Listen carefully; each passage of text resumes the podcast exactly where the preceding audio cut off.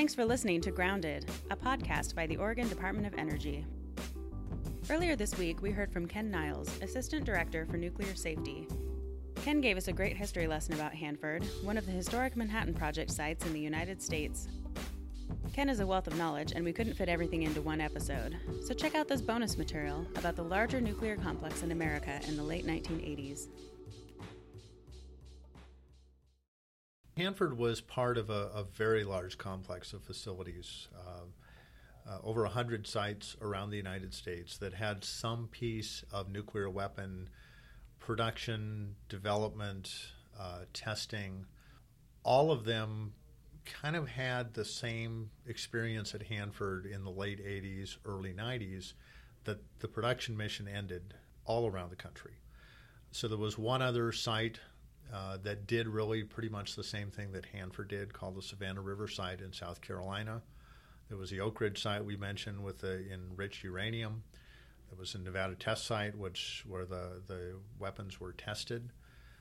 The Idaho National Laboratory in eastern Idaho, where they developed a lot of the, the nuclear power production technology.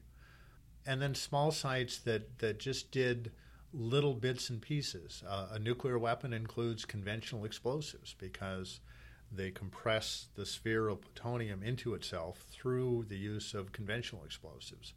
So there are facilities around the country that had that piece of it.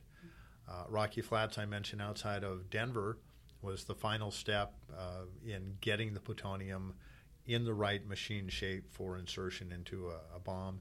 That site shut down as well. Uh, that site shut down after uh, a raid by EPA inspectors because of environmental oh. violations. Oh. uh, so that was a little different story than at Hanford. But, but really, by about 1990 or 1991, 100 sites, 100 plus sites all around the country, their production mission was over. And there was a there had been a growing realization uh, a decade or so earlier that each of these sites had created a lot of waste, uh, and it certainly varied by by site. There's about a dozen large sites; the rest are pretty small, but all of them had created waste to some extent. And environmental laws had kind of caught up with the concept of even though you're a federal facility, you do have to comply with environmental laws.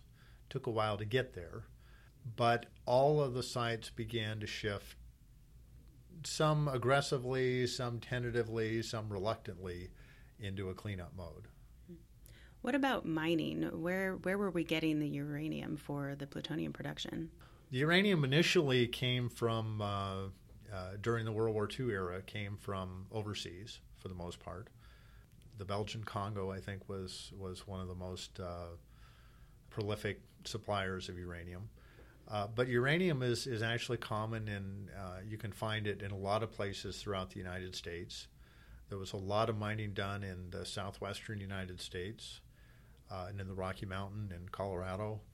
Uh, there were two uranium mines actually in uh, outside Lakeview in Oregon, which had a um, a fairly low quality of, of uranium and only operated for about a decade each. But that uranium was then put into the, the nuclear defense uh, process.